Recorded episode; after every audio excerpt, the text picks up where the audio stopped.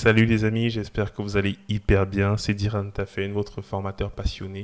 Et dans cet épisode, nous allons parler de Minimum Valuable Architecture.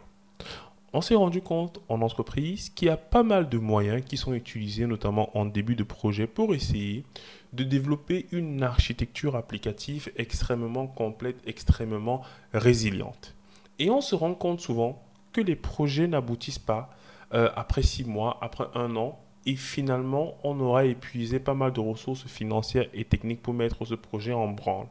Et là, les entreprises se posent la question, est-ce que c'est encore pertinent forcément de dépenser beaucoup de moyens au début, de réfléchir à des architectures très complexes Et pourquoi est-ce qu'on ne peut pas copier les bonnes pratiques de l'agilité, les bonnes pratiques même des startups en mode lean C'est-à-dire, on fait, on apprend, on améliore et on fait d'abord un produit minimum viable. On fait d'abord une maquette qui est capable de répondre à un besoin minimal.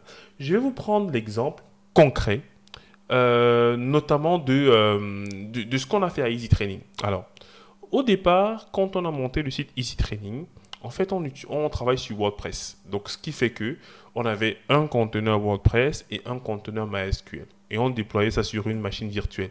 Ça nous coûtait environ 50 euh, dollars le mois, donc simplement pour l'hébergement de la machine virtuelle. Ensuite, on a voulu mettre en place la partie certificat.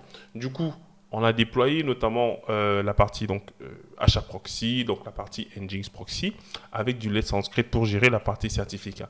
Donc en gros, on avait trois conteneurs en cours d'exécution.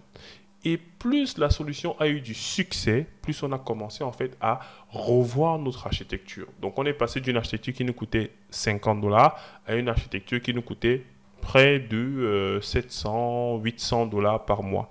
Et comment est-ce qu'on est arrivé là? On s'est d'abord rendu compte que il nous fallait mieux héberger les vidéos de nos formations. Parce que les vidéos des, euh, formations étaient directement uploadées sur le site. Donc, c'est-à-dire, c'était sur le disque dur de la machine euh, où se trouvaient en fait les conteneurs. Et ça, ce n'était pas efficient. Donc, on a changé notre fusil d'épaule. On a maintenant utilisé une solution de CDN pour l'hébergement des vidéos. C'est-à-dire, on a uploadé les vidéos sur la plateforme Vimeo et ensuite on a simplement mis les URL sur le site.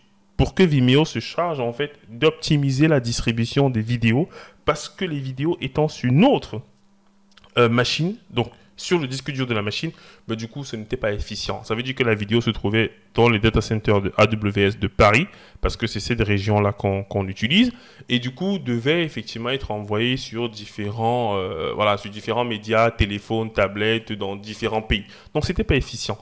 Mais on avait quand même déjà validé le modèle Easy Training. Parce qu'on avait des gens qui payaient, qui prenaient des abonnements, et on était donc sur une architecture minimale. Pourtant, si vous tapez sur Internet, déploiement euh, de WordPress, vous allez voir, en fait, notamment pour le déploiement sur WordPress, quand vous aurez une architecture de dingue, une architecture de malade, avec réseau public, réseau privé, avec toute la partie euh, Elastic Cache, avec la partie RDS, avec euh, des serveurs Bastion, bref, et tout en répliqué sur 2 AZ. C'est bien, mais sauf que lorsque vous débutez en effet un projet, ça ne sert à rien. Sauf si vous voulez vous éclater techniquement. Et c'est souvent ça en fait le problème, c'est que les gens ne réfléchissent pas en fait à l'aspect économique. Quand nous on a débuté effectivement avec Easy Training, on n'avait pas beaucoup de moyens et du coup on est parti sur une architecture minimale qui nous permet ne serait-ce que de valider en fait notre idée. Donc pour moi il est important de répliquer ce que font les startups, donc les projets naissants dans le domaine en fait de l'architecture et du design. Et au fur et à mesure, on a donc appris à découpler notre application. Avant, la BDD et WordPress étaient sur la même VM. Maintenant, nous sommes passés en fait sur RDS, donc sur le service de gestion de base de données automatisée de AWS. Et à ce moment-là, effectivement, on a vu une amélioration déjà des performances. Parce qu'on s'est rendu compte que lorsqu'il y a beaucoup de gens qui passaient des commandes sur le site, en fait, la BDD ne supportait pas et forcément, quand vous avez un process qui prend trop de RAM, ben, du coup, il va être killé. Et il y a aussi toute la partie gestion du cycle de vie de notre base de données. Donc les aspects maintenance, upgrade, backup, ainsi de suite.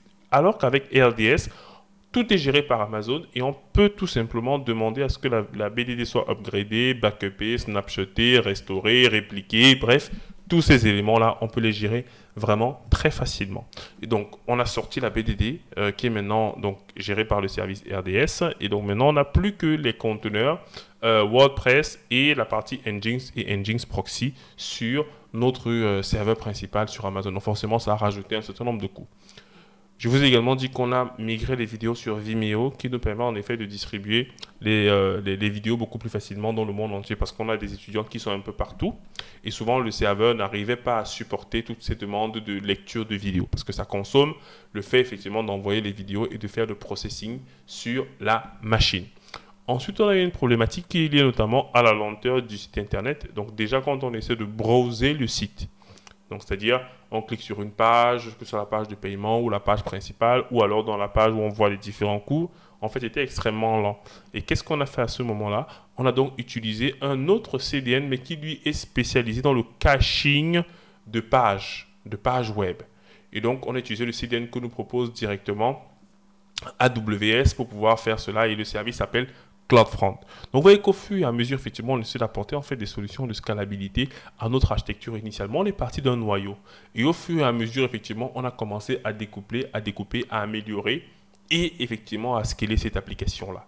Et ensuite, on a encore eu notamment un souci. Donc là, on a déjà utilisé le CloudFront qui a amélioré largement les performances. Après, on a encore eu un souci notamment sur les fichiers temporaires qui sont lus par les utilisateurs.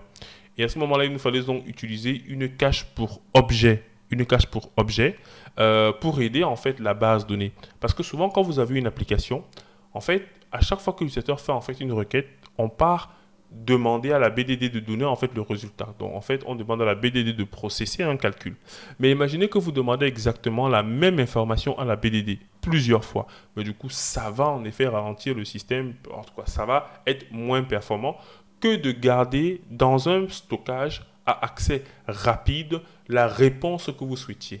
C'est pour ça qu'on est maintenant passé à une solution de BDD caching, en l'occurrence Redis, que l'on a donc connecté à notre site WordPress. Et là, on le voit avec les performances, parce que notre site effectivement a grandi d'une façon euh, elle est tout à fait normale, hein, une façon croissante, voilà. Et maintenant, on arrive plus à supporter les workloads. Donc, ça veut dire que les personnes qui démarrent des projets, et qui commencent directement avec des architectures complexes, euh, microservices, etc. Mais du coup, souvent, ils utilisent en fait euh, un marteau euh, pour casser un œuf. Ça ne sert absolument à rien. C'est avec l'évolution du projet qu'on améliore. Ça, c'est ma philosophie. Maintenant, il y a des gens qui peuvent être contre et se dire que il faut directement commencer avec une architecture bien complexe. C'est aussi intéressant, mais pour moi, euh, s'il faut jouer sur la partie disponibilité des moyens, parce qu'il y a aussi ça, il y a la partie moyens. Quand on débutait ce training, on n'avait pas beaucoup de moyens. Euh, je pense que les gens préfèrent plus s'éclater que faire des choses de façon efficiente et faire évoluer progressivement la solution. Ils veulent, ils veulent directement avoir une solution qui scale sur 1000... Non, proposez déjà le service. Faites en sorte que l'on puisse consommer le service. Et dans ce sens-là, Docker a été une vraie révolution pour permettre de déployer les workloads très, très, très, très facilement. Donc, je pense vraiment qu'il faudrait que vous réfléchissiez dans les projets sur lesquels vous travaillez, ou même si vous avez un side project, de commencer avec quelque chose de très simple. Quand j'anime souvent le cours sur Kubernetes, beaucoup d'apprenants me disent, mais Diran, tu nous formes sur Kubernetes, mais ta plateforme à toi, euh, Easy Training, tourne sur du Docker Compose. Docker. Donc, tu ne scales même pas, tu n'as qu'un seul nœud. Pourquoi est-ce que tu ne passes pas sur Kubernetes? Je leur dis simplement que je n'ai pas encore ce besoin-là. Et j'essaie de leur faire comprendre en fait que vous avez beaucoup d'outils très intéressants, mais qui sont faits souvent pour les entreprises qui ont des applications où ils ont des centaines de milliers d'utilisateurs. Si vous ne vous retrouvez pas dans ce genre de problématique, en fait, ça ne sert à rien d'aller toucher cette technologie-là. Maintenant, on est d'accord que dans l'informatique, on peut être amené à travailler pour les grands groupes. C'est pour ça qu'il faut aussi connaître ces solutions de scaling. Mais sauf que quand vous êtes dans une petite équipe sur un petit projet, ne vous embêtez pas avec la technologie. Nous-mêmes, on aurait pu décider de développer notre propre plateforme, comme l'ont fait certains de nos collègues qui ont développé à la main leur plateforme de formation pour pouvoir suivre les vidéos, etc. Mais nous, on a dit on va aller directement sur une solution managée sur WordPress qui est déjà fait pour ça, un CMS qui est fait pour ça, et donc pour gagner du temps. C'est vrai que l'on rencontre des limites du fait qu'on utilise une solution un peu euh, euh, avec des, des notions de plugins qui peuvent ne pas être à jour, mais ça répond à 80% de nos besoins. Et c'est pour ça qu'il faut toujours trouver le juste milieu. Au lieu de refaire une architecture complexe et monter, descendre et faire des choses qui ne sont pas forcément pertinentes, c'est très très très important les amis de commencer déjà par un minimum valuable architecture. Donc j'espère que c'est clair pour vous. N'hésitez surtout pas les amis à vous abonner sur la plateforme de podcast sur laquelle vous nous écoutez et surtout à nous laisser une très très bonne notation. Ça nous permet de continuer cette aventure, de proposer du contenu de qualité. Et moi je vous dis à très très bientôt sur votre podcast informatique pour tous et n'hésitez pas à partager